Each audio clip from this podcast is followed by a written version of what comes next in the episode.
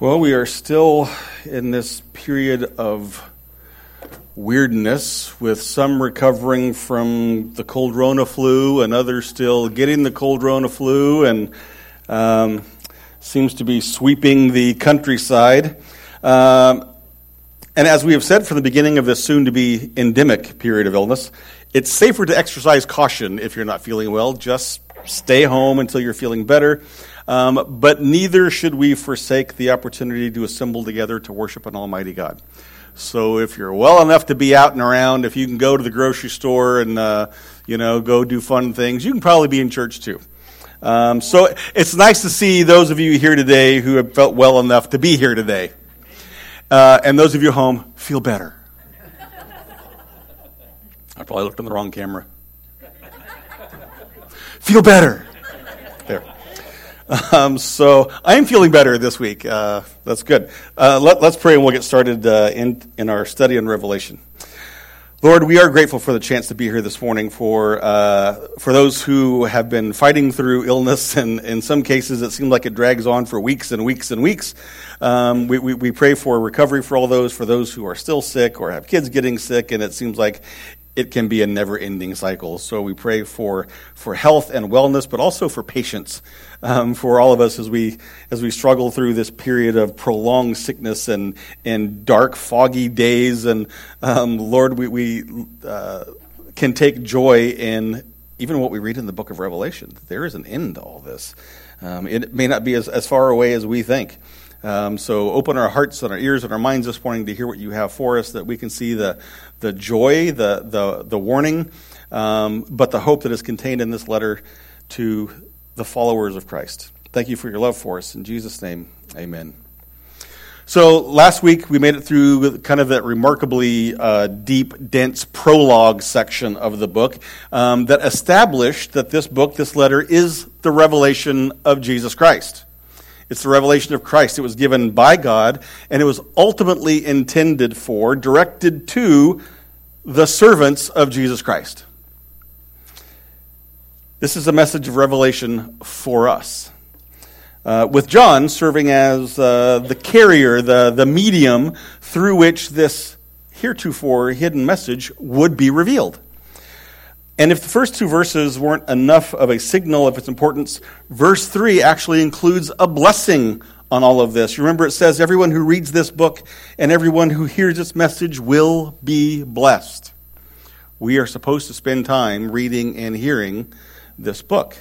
This is another key indicator. The fact that we're all blessed by hearing and reading, this is another indicator that the message contained herein might be somewhat important for us. And yet, due to the somewhat challenging nature of the contents of this particular letter, we've often relegated it to, okay, let's just get through this and check it off our annual read through the Bible list, right? Let's let's just put our head down and read through it, and, and maybe we'll figure it out later. Or or we tend to maybe overemphasize and focus on the most seemingly bizarre aspects of this book uh, and speculate endlessly as to what it all means, and we miss the main message. So we hope to rectify those things as we work our way through. We saw in verse four last week that John um, establishes that he intends to send this message to the seven churches in Asia. He he greets them all. And then in the next few verses, uh, he goes into a fairly detailed, somewhat technical discussion about just who has initiated and sent this message. He, he refers to him who is, who was, and who is to come. So we know this is a reference to God the Father. He mentions the seven spirits before the throne, a reference to God the Spirit. And then John refers to Jesus Christ, God the Son. So from the beginning of this letter and then throughout, we will see a regular pattern of Trinitarian references. And from the get here, it seems from the very beginning, John takes every opportunity to provide the authority or the The spiritual bona fides for the message he's been asked to deliver. He wants to be sure, he wants it to be clear that this is not his own late night pizza-fueled dream sequence. Here's how this message has been transmitted. This is directly from the Lord. And then in verse nine, he starts to lead into the beginning of the revelation. Chapter one, verse nine. I, John, your brother and partner in the tribulation and the kingdom and the patient endurance that are in Jesus, was on the island called Patmos on account of the word of God and the testimony of Jesus. So after establishing this spiritual kinship, I am your brother, I, I am your partner, John immediately jumps into tribulation. Suffering, persecution, I am your brother and partner in tribulation. Now, we, we covered this just a few weeks back, but by way of reminder, this letter was likely written during the Roman reign of Emperor Domitian. It was during this time that the um, the imperial cult idea was, really began to take hold and began to be brutally enforced. The emperor was to be worshipped as God. So, if you lived in some, you know, backwater, outside of Rome kind of town, and a ritual procession was coming through your town, honoring the emperor, and it happened to go by your front door, you were expected to come out and honor the emperor, and not just as a ruler, but as a god. You might even be expected to perform some kind of sacrifice in your front yard to show support of this god emperor. And the local officials there, the ones who might have been in charge of this, politicians, we know how politicians are, right? They want to look good in front of the emperor. Right? They want to be sure they're doing their job in support of Rome and, and all of his people. And so they would enforce these personal acts of worship with punishment for those who did not comply. Ephesus, we know, was one of the centers of this emperor cult phenomenon. Also, interestingly, it's the first church mentioned uh, in the next chapter here. And it wasn't just emperor worship of the time. Most of the trade groups we'd heard had their own uh, particular gods or goddesses even that they worshipped. And, and being a member of a trade group, if you had a skill that required you to be part of a trade group, often meant having to worship that particular deity under threat of losing your ability to practice your trade. So it was a, an economically enhanced call to worship. You had to worship these false gods or else you couldn't practice your trade. Your life and your livelihood depended on it. Plus, at this time, the Christian sect was beginning to be seen as something other than just a, an offshoot of Judaism. Now, Judaism had kind of been granted this, this governmental protection. They'd been, it had been grudgingly accepted by Roman rule. But this new Christian group was seen as something different, and they weren't afforded the same kind of protections that Jews had been. All of which is to say that the followers of Christ were facing significant persecution from several fronts. The least of which, the least of which may have been being disallowed to practice their trade and provide for their families.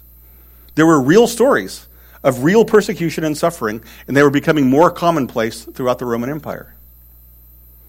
So John says, I sympathize with you. Not only that, he says, I know how many of you are suffering. I'm being persecuted as well. They put me out on this little island called Patmos out here in the, in the middle of the ocean, Greek island at the time. It likely had a small military outpost, but there's no record of it serving as any kind of a prison or anything like that. But they stick John out here on this island. Uh, early Roman writer Juvenal once referred to a number of these small Greek islands as, quote, rocks crowded with our noble exiles. So it seems as though Patmos, though not a prison necessarily, and other islands like it, were used as a form of punishment. Those unloyal to the emperor, uh, scholars who taught maybe competing ideologies, Uh, contradictory ideas, political rivals, all might find themselves exiled onto these little rocky outcroppings in the Aegean. That seems to be the case here. John says his exile was on account of the word of God and the testimony of Jesus. And if he was teaching about Jesus, or likely was actually speaking out against the imperial cult, that certainly could have been enough for him to be banished out on some rocky outcropping. And so John can, in good conscience, claim to be a partner in tribulation with the other Christians of the day. And this also, of course, helps lay the groundwork for the larger message that is to come, which which John hints at by saying that he's also a partner in the patient endurance in Jesus. That becomes a major theme in this book, the idea of patient endurance. Verse ten, I was in the Spirit on the Lord's day, and I heard behind me a loud voice like a trumpet. So on a Sunday morning, the Lord's day, the first day of their week, you know, the day that we celebrate the resurrection of Christ, John was in the Spirit. Now there's a lot of discussion here as to what this means. What seems most likely, I think what seems most biblically consistent, is that John is in some kind of a prayerful, meditative kind of state. Perhaps he's studying the Word. Uh, perhaps he's he's praying for these very churches that he's thinking of as this letter continues. The churches that were undergoing persecution. But he's engaged in some kind of spiritually minded pursuit. This is not a reference to any kind of self-willed, trance-like state that we often think of today. It's not, it's not a inward-seeking, mind-clearing meditation.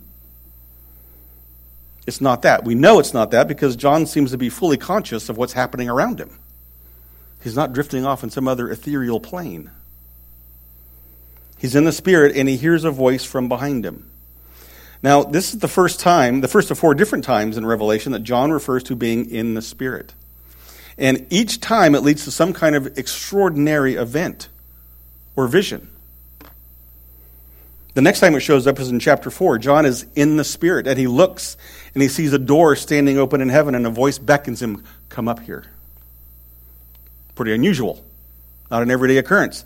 In chapter seventeen, an angel carried John away in the Spirit out to the wilderness where John sees this vision of, of the great prostitute sitting on a scarlet beast. That was some pizza. This is the, these are significant events. Chapter twenty-one, an angel carried John away in the Spirit to a great high mountain, and he saw Jerusalem descending. Clearly, these are extraordinary occurrences. This is not a self-willed, self-guidance, meditative kind of experience. These are external to John. These are brought on by God. So in the Spirit has a strong prophetic kind of connection. Supernatural in the literal sense. This is not from John. And so its use should not be cheapened or made common. In fact, I thought it was interesting, four times in Revelation and once in the Old Testament do we find the phrase, in the Spirit. In Ezekiel thirty-seven one, it says, "The hand of the Lord was upon me, and he brought me out in the Spirit of the Lord and set me down in the middle of the valley. It was full of bones." Do you remember this story? Ezekiel being, being shown this vision of the valley of dry bones. And the Lord tells him to prophesy over the bones. In fact, the Lord says it in a thus says the Lord kind of way. Thus says the Lord, prophesy over these bones. And Ezekiel saw the bones start to come to life. They put on flesh, and they get up, and they start moving around. And this is an extraordinarily singular kind of event. Not only that, but the text says, "The hand of the Lord was on me. He brought me out in the Spirit." This is an extraordinary, not everyday, not casual, not a usual kind of event, as is the case for John. And I say all of this because we tend to make this something more or different than it is. We can we can easily cheapen it. We're called to walk in the Spirit, but that's not the same kind of thing as is being described here. We're called to follow the leading of the Spirit, to, to listen to the prompting of the Spirit. Most of us, the vast majority of us, will never have this kind of experience that's ascribed to John and Ezekiel.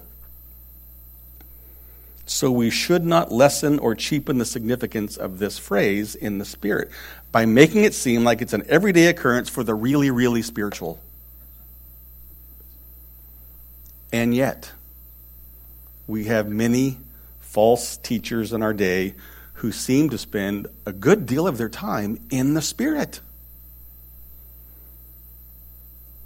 It's amazing they can make meals There's so much time in the Spirit. And they spend all this time in the Spirit, and then they come out telling us these fanciful yarns about this discussion they had with Jesus, who was milking a cow at the time, or or they, they had this in the Spirit experience, and they, they had this insight from the Word of from the Word of God, from the Holy Spirit himself, who was dressed like a plumber.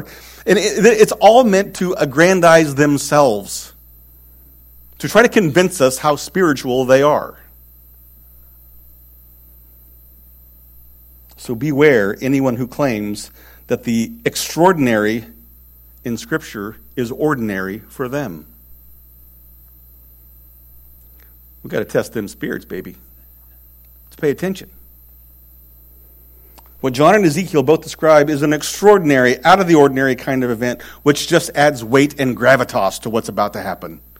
We ought to be paying attention because this is unusual.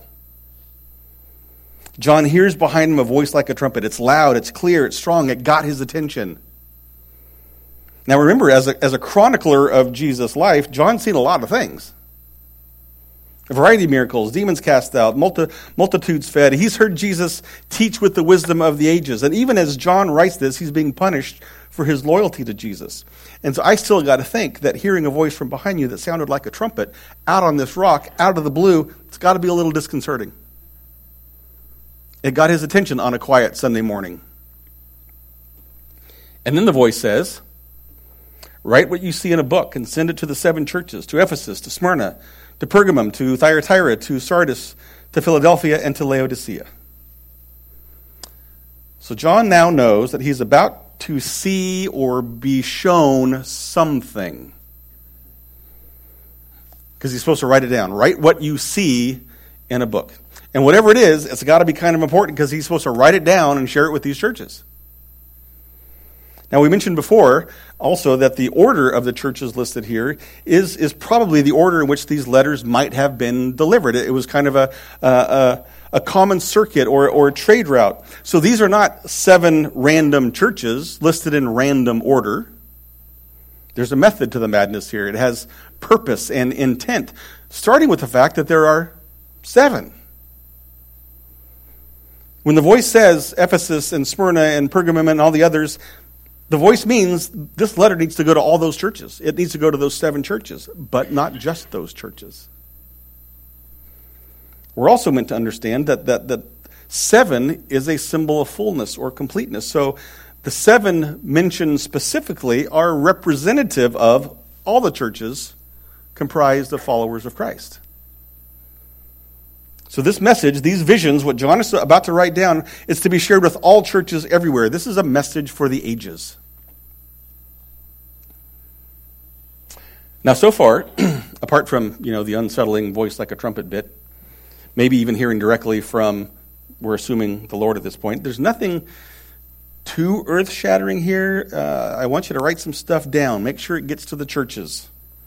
But then the seeing begins. Starting in verse twelve, then I turned to see the voice that was speaking to me, and on turning I saw seven golden lampstands, and in the midst of the lampstands one like a son of man, clothed with a long robe and with a golden sash around his chest. The hairs of his head were white, like white wool, like snow. His eyes were like a flame of fire, his feet were like burnished bronze, refined in a furnace, and his voice was like the roar of many waters. In his right hand he held seven stars, from his mouth came a sharp two-edged sword, and his face was like the sun shining in full strength. Well, here's our first vision in the book. Although, to be fair, John has no idea what's coming. So to John, this is not the first vision. This is just a vision. And what a vision. He turns around and he sees this one like the Son of Man. What an interesting choice of phrase here. Throughout the gospel, the phrase Son of Man is used over eighty times. And every time it's a reference to Jesus. In fact, it's a phrase Jesus often used of himself. In Matthew eight twenty, Jesus said to him, foxes have holes and birds of the air have nests, but the Son of Man has nowhere to lay his head. In John twelve, Jesus answered them, the hour has come for the Son of Man to be glorified. Luke twenty-two, but from now on the Son of Man shall be seated at the right hand of the power of God. So Jesus, in his own words, calls himself Son of Man. One of my favorite examples, I think, of that phrase is found in Acts seven. Uh, the, you probably know it as the stoning of Stephen. It says, when they heard these things, they were enraged, and they ground their teeth at him. But he, Stephen, full of the Holy Spirit, gazed into heaven and saw the glory of God, and Jesus standing at the right hand of God. And he said, behold, I see the heavens opened, and the Son of Man standing at the right hand of God.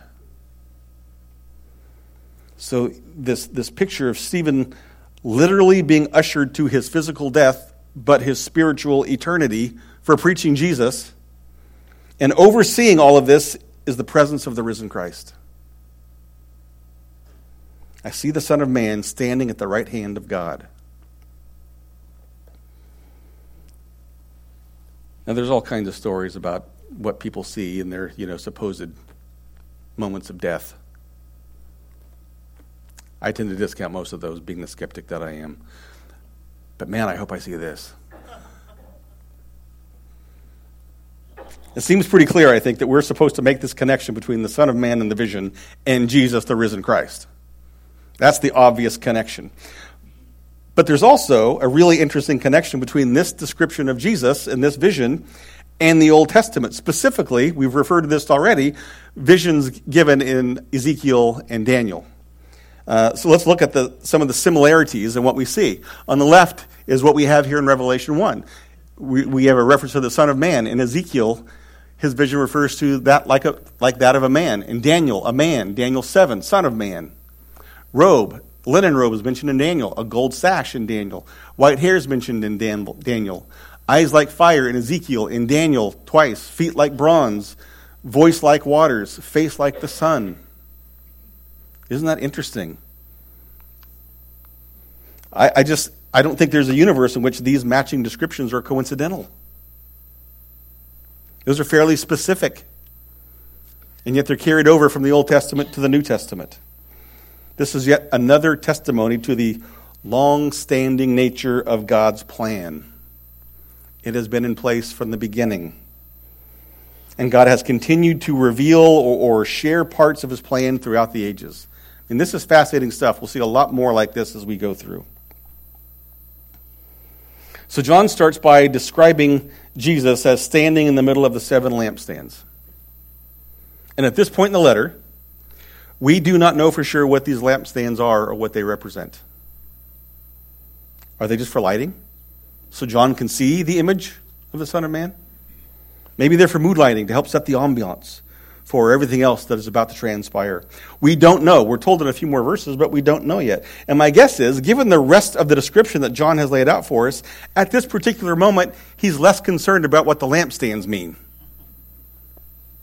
Because he describes this person, this one like the Son of Man, and I'm sure John understood who this was, but he provides detail for us anyway. John says he's wearing a long robe with a golden sash around his chest. And the long robe perhaps calls calls to mind the robe that might have been worn by the priest as he went in to do his temple duties.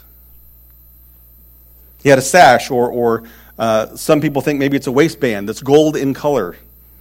And gold signifies authority and, and, and beauty and wealth.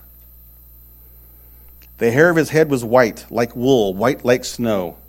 And his hair was really, really quite white. Like the supremely white hair of one aged with wisdom.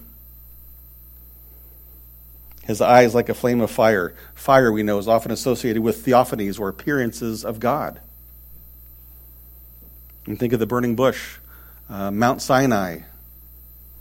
So his eyes are, are, are fire. They're piercing, they're penetrating, purifying, able to tell truth from falsehood. This is the Jesus who judges by the heart, not by outward appearance, because he can see into our very soul. The all-seeing God. His feet like burnished bronze, as though refined in a furnace. So we have reference to this purifying effect of the furnace, and how that carries over into the description of his feet. And in that day also, bronze was often used to make weapons of war. So there's perhaps even an association here between purity and judgment or war, maybe even something like divine judgment, divine justice. His voice was like the roar of many waters. If you've been next to a waterfall, a big raging waterfall, you know what that means. It's it's authoritative, it's loud, it's clear, it's hard to miss. And it says, in his hand he held seven stars, which presumably gave off even more light. That's how he knew they were stars, maybe. Um, that's about to be explained for us. But from his mouth came a sharp two-edged sword, meaning perhaps the, the, the power of Jesus' words that can bring either punishment or reward. And his face shone like the sun, full-on midday strength. We have to use our imaginations here just a little bit to imagine the sun, but he's got this full, bright radiance of the sun. Now what's striking here, I think, is that we can all agree that the description John provides here is not this.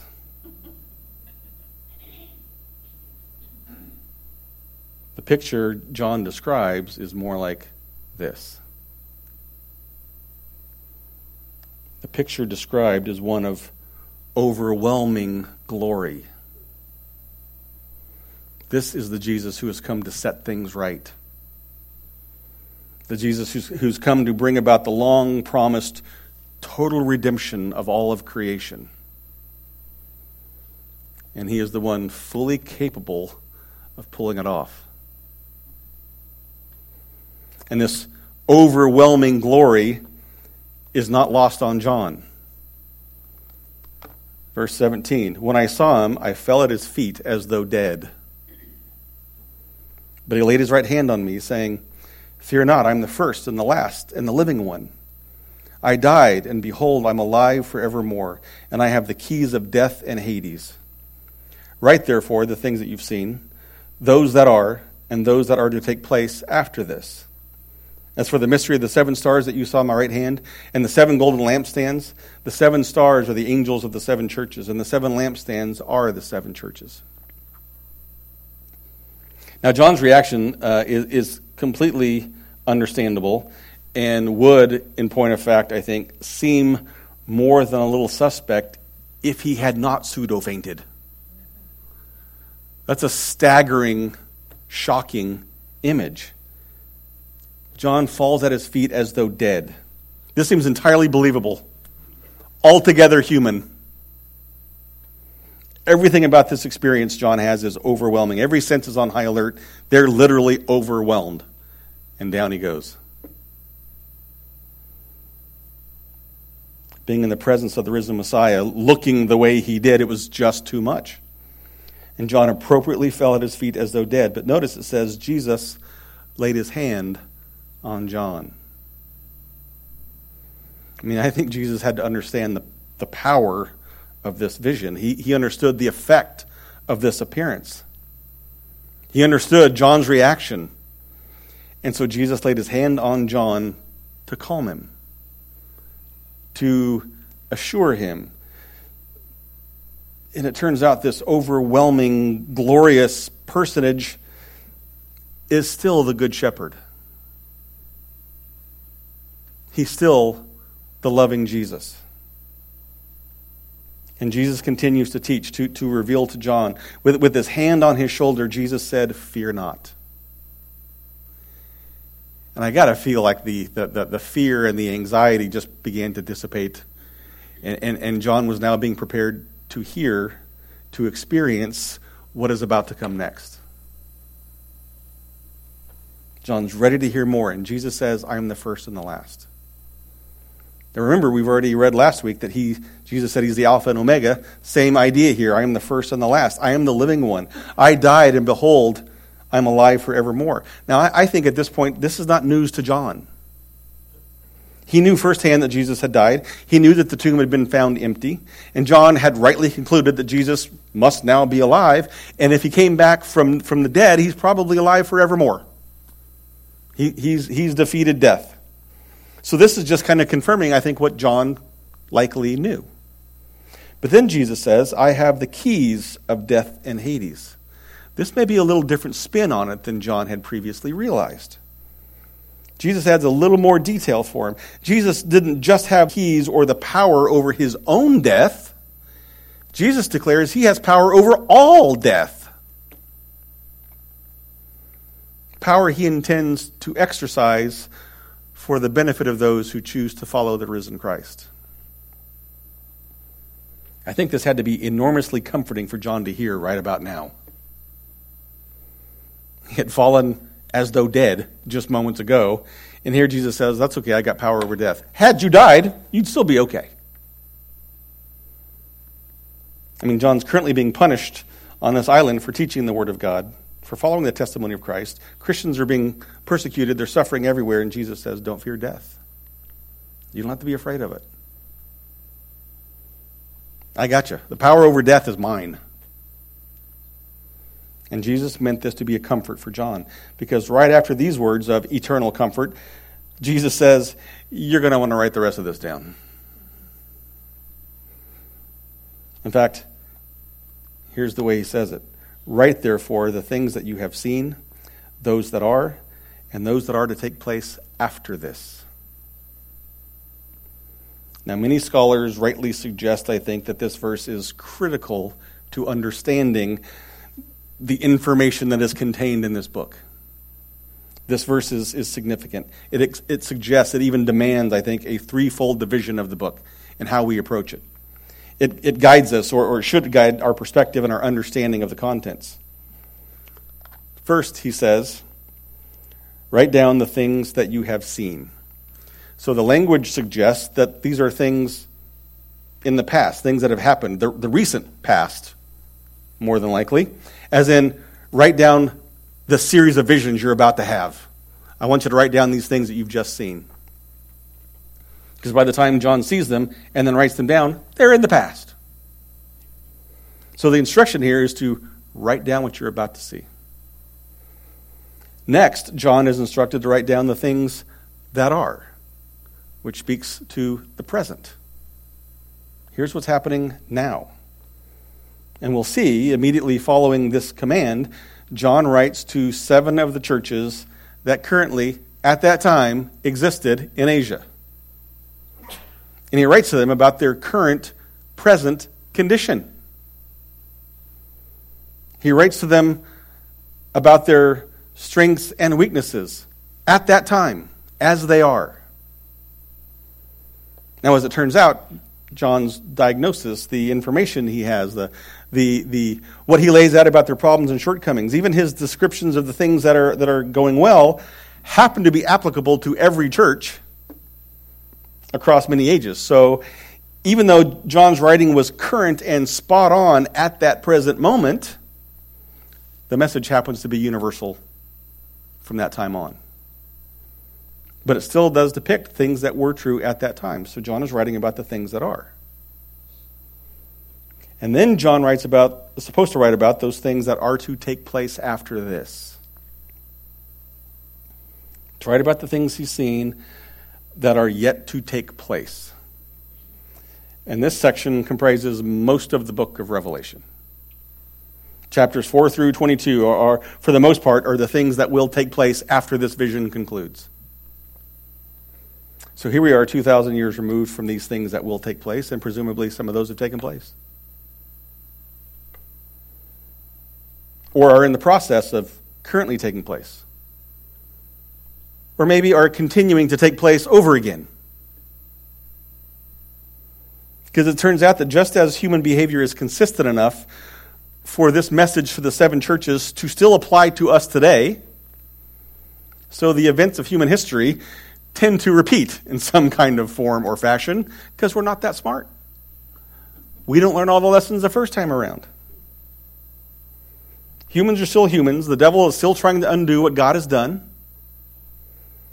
And the devil continues to get smacked down when he pushes too far. And so there are going to be events that have been historically fulfilled, it seems, but may come back around again in some other, some other form or fashion. Earthquakes, wars, genocides, those are all signs of things to watch for. We've had those from the time of Jesus to now. I mean, seemingly world-ending stuff, and yet we're still here and history still repeats. But there will come a day when the Lord says, enough. Enough. So as we've said, this is not just a letter or a book about end times. It's a letter about all time. It refers to past, present, and future. It includes things that have not yet happened, while also drawing on and, and expanding Old Testament wisdom and prophecies that help explain our current and future events. It's remarkable how this is laid out. It proves again the continuity of God's plan of history. I mean, we've already seen it with the description of the Son of Man. It's in the New Testament, and it's in the Old Testament. Now, to be sure, the things that will take place have led to much intrigue and fear and speculation. But understanding this verse nineteen framework will help us make sense of what we see as we go along. But we'll also see that there's some crossover a little bit from categories.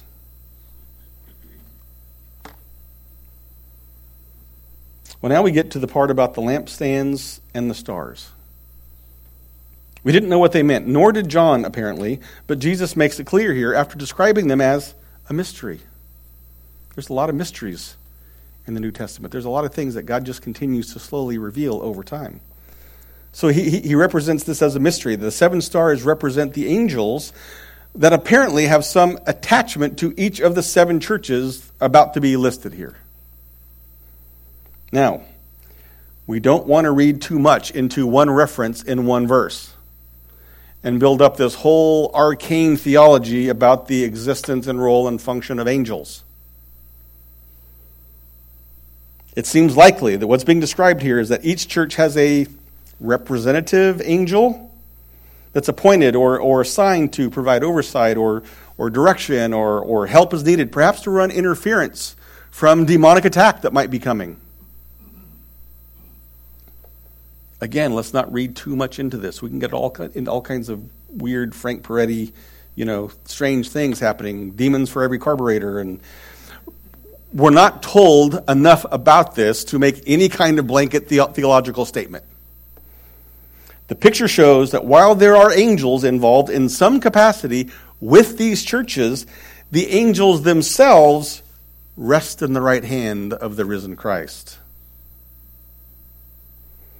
So let's not focus so much on the angels. Let's focus more on the one who's providing ultimate oversight and security and protection and assigns the angels and bids them to guard and protect or whatever it is they do. If Jesus is the one controlling the angels, he misses nothing. He is seeing everything. Again, I think that's comforting for John to hear.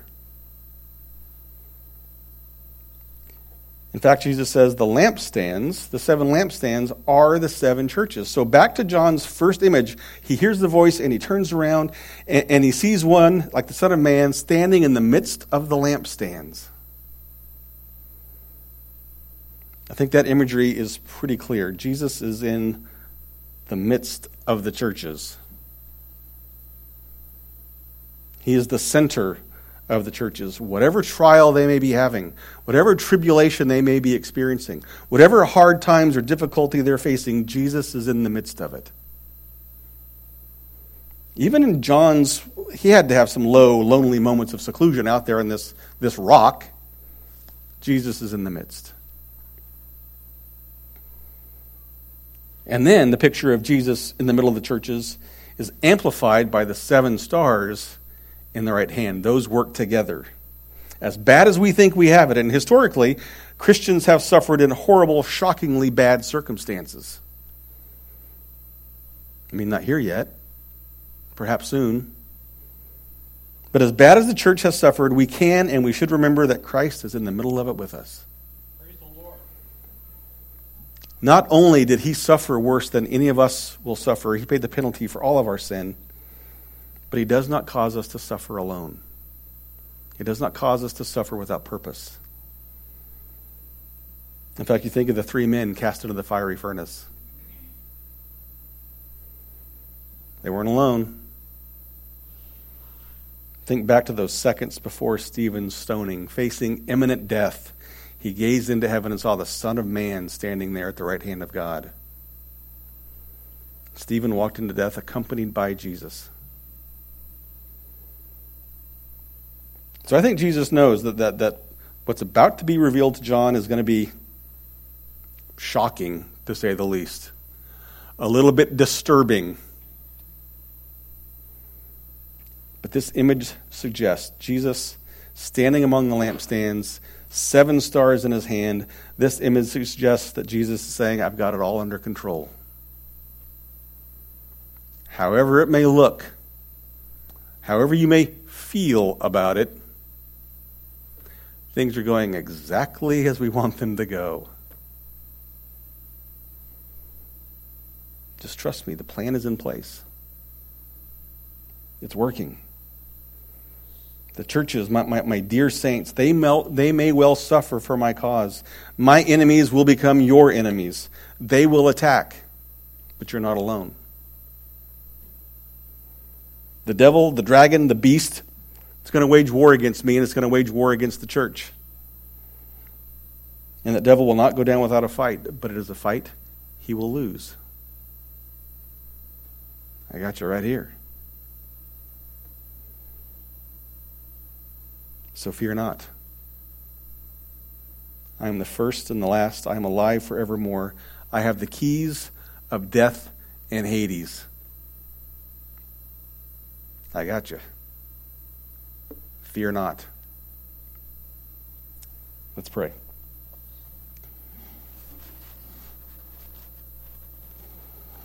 Lord, I have the sense that for the next, oh, however long this series takes us to get through, we're going to continue to say, what a remarkable book this is.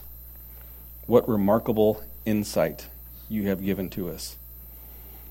And Lord, I pray that, that as we continue to to uh, to listen to the sermons, to, to be blessed by hearing it, we're also blessed because we're reading it and we're studying on our own and trying to see more of what you have laid out for us. And it is remarkable in every sense. Lord, it shows us the, the character of God. It shows us the uh, omnipotence, the omnipresence of an almighty God.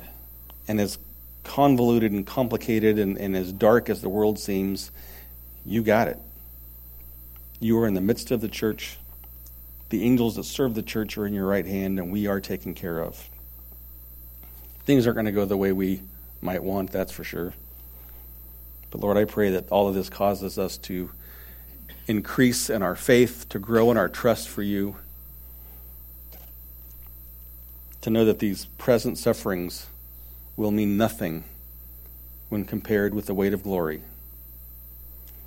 So we pray for patient endurance in Jesus. We pray that as we start to, to really learn here in the West maybe what suffering and tribulation looks like, Lord, that we find we have more in common with, with Christians around the world.